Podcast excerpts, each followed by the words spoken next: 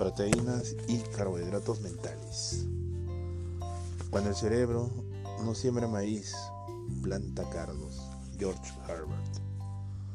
Así como su cuerpo necesita el alimento para poder funcionar, su mente tiene necesidad de percepciones, impresiones, sentimientos, pensamientos e ideas para mantenerse en forma. No pasa día sin que su mente se vea sometida a millares de estímulos.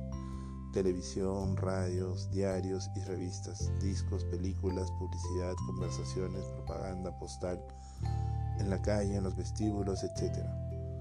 Son apenas algunos de los innumerables estímulos que de manera permanente están bombardeando sus sentidos y afectando su mente. La vida puede compararse con un, restaurante espectacular, donde están sirviéndole constantemente maravillosos platos, a los más exóticos y llamativos.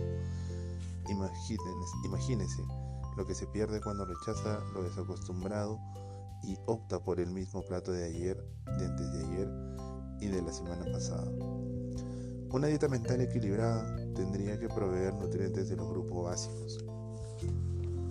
La mente siempre tiene necesidad de proteínas mentales, comidas que construyeron la estructura de su mente, carbohidratos mentales que suministran rápida energía, pero no tienen efectos nutricios duraderos.